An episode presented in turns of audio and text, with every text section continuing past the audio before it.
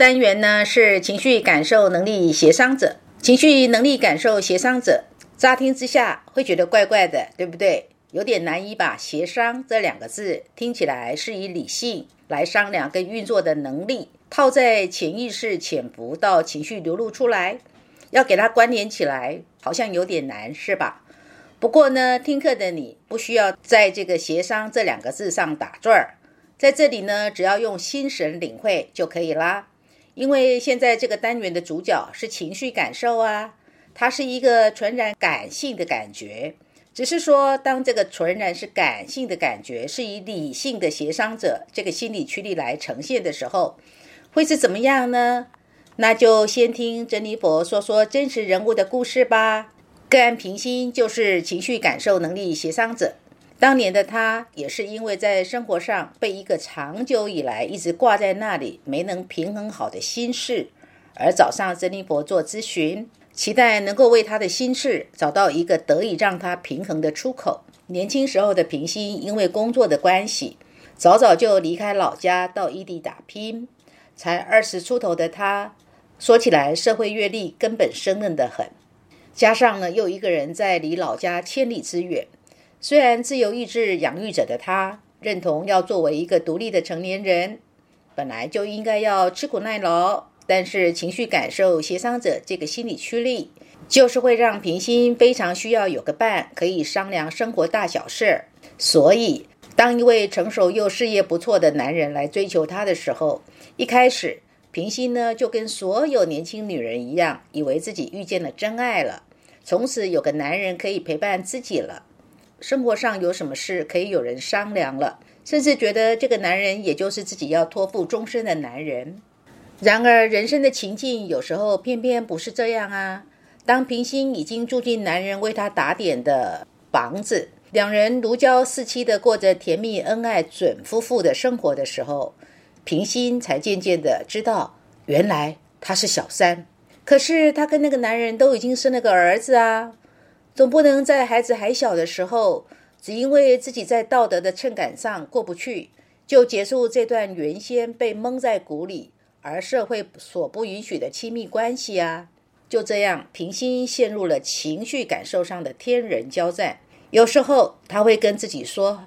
走吧，一个人带着孩子回老家，日子总是还是可以过的。”有时候又想起了男人除了不能给自己一个婚姻。男人终归还是对自己好啊，就这样迟疑摆荡在要不要离开呢？等孩子多大才离开呢？甚至呢，期待最好是男人自己先开口，这样他就不用迟疑了。在这段平心难以做出亲密关系该怎样收场的期间，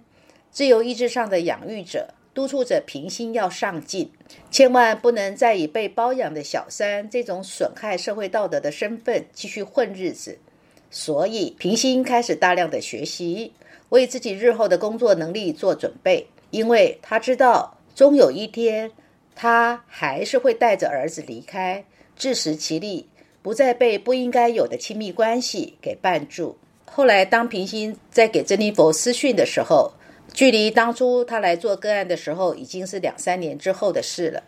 平心说：“珍妮波老师，真的非常感谢你。”跟你做完个案咨询之后，加上平日又听你在喜马拉雅电台上的那些免费课件，我才算真正有了方向跟动力。现在我已经带着儿子回老家了，工作上也因为自己学习一技之长，有展现的空间了。虽然孩子的爸到现在始终还是不明白为什么我要离开他，还以为我嫌他不好，或者是我有了新男人了，我也管不了那么多了。就这样吧，谢谢你在我最难挨的时候给了我心理上的支持。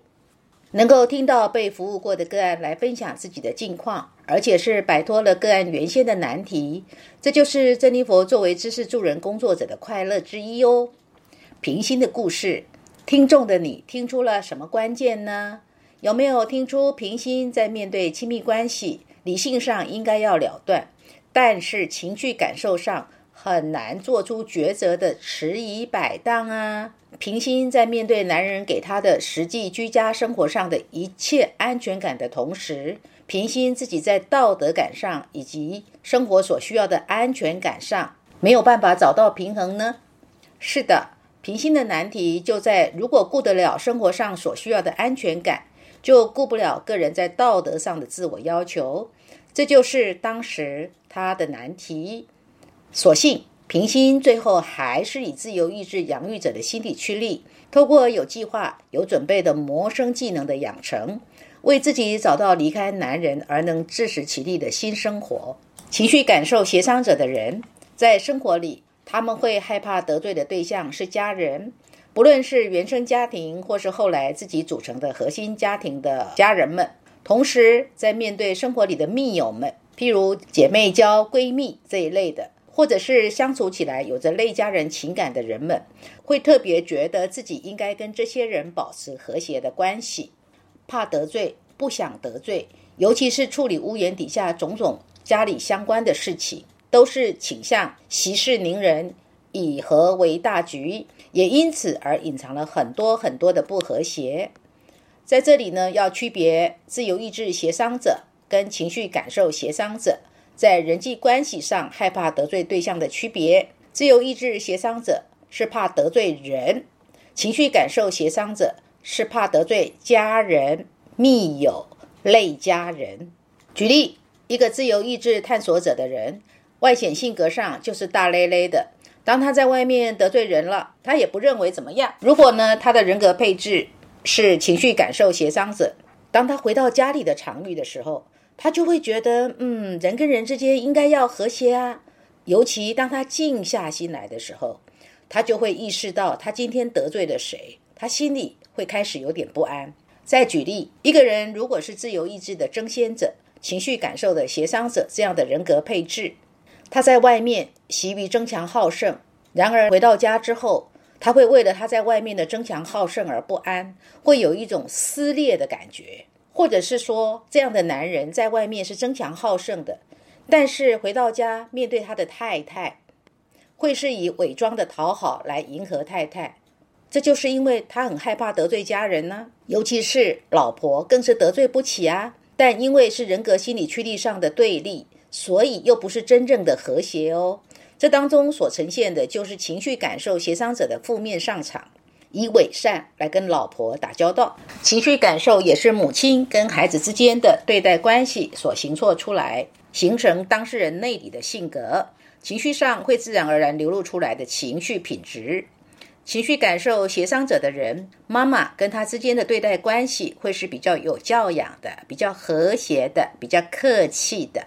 妈妈跟这个小孩的互动的关系，妈妈绝对不会是那种驱使泼辣或没事就挑剔找茬。情绪感受协商者的人在婚姻关系里，他们会对配偶很客气。有一句成语说“相敬如宾”，用在他们的婚姻关系最贴切了。但是，当情绪感受协商者心理驱力受到阻碍时，婚姻关系就很容易从相敬如宾变成相敬如冰。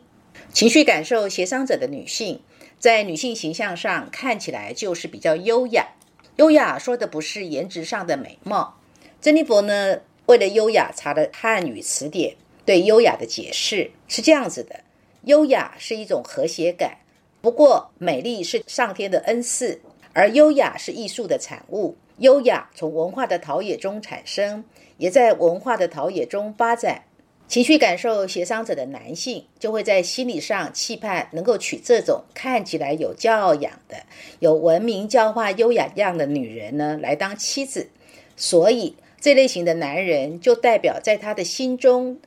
他的老婆就是这个样子的形象。而他跟老婆的互动关系也容易是这样子的：情绪感受协商者的女性，在界定亲密关系跟家庭运作的关系里，怕得罪家人，而伴侣不就是他的家人吗？所以会用客气的方式来对待伴侣，因为他会要求自己就是要做个有教养的妻子，是一个有教养的文明型的太太。然而，就是因为这样。往往就隐藏了很多的不和谐在里面。当这个引爆点被点燃的时候，通常就很难收拾啦。但也会拖了很久才能够切断关系，因为在烂关系里迟疑摆荡，或者是说有关系总比没有关系好，烂关系也是关系。珍妮佛多年的个案咨询经验，情绪感受协商者心理驱力受阻碍的，尤其是女性，往往她们情绪上过不了的关卡，就是人我之间私密关系对待里的不平衡感。对他们来说，情绪受伤的关键在于觉得不公平。不论是在亲密关系、家人关系或一般的人际关系里，情绪上深深的失衡于本意呢是要好情好意来跟对方和谐共处，却老是让自己扮演着情绪需要去迎合跟讨好对方的委屈一样，长期累积下来的失衡，当反弹的时候，就像跷跷板一样。可以把对方荡得高高的，让对方呢措手不及啊？怎么会是这样子呢？怎么会是这个平日不发作、很好商量的女人，怎么变得如此的不合作呢？如此的摆不平呢？维持跟创造人际关系里的和谐，是情绪感受协商者的人们在情绪的安全感上最自在的放松状态，也是情绪感受协商者的人们想要给出与想要获得的人际。情绪滋养的本能需要，情绪感受协商者如果能够被动的享受人际之间和谐的私密关系，那是最好。如果不能被动的享受他人给予的和谐情绪滋养，那么主动的去展现对他人的友善社交性的情绪滋养也是必要的。在日常生活里处理事物的两边权益平衡，也是情绪感受协商者的人们。在处理事物时所关心的焦点，东西呢跟物品所呈现出来的感觉，在结构比例上是不是均衡，在色彩跟明亮上是不是协调，也是他们会以直觉就能够感受到的能力，而这个能力就是一种天分。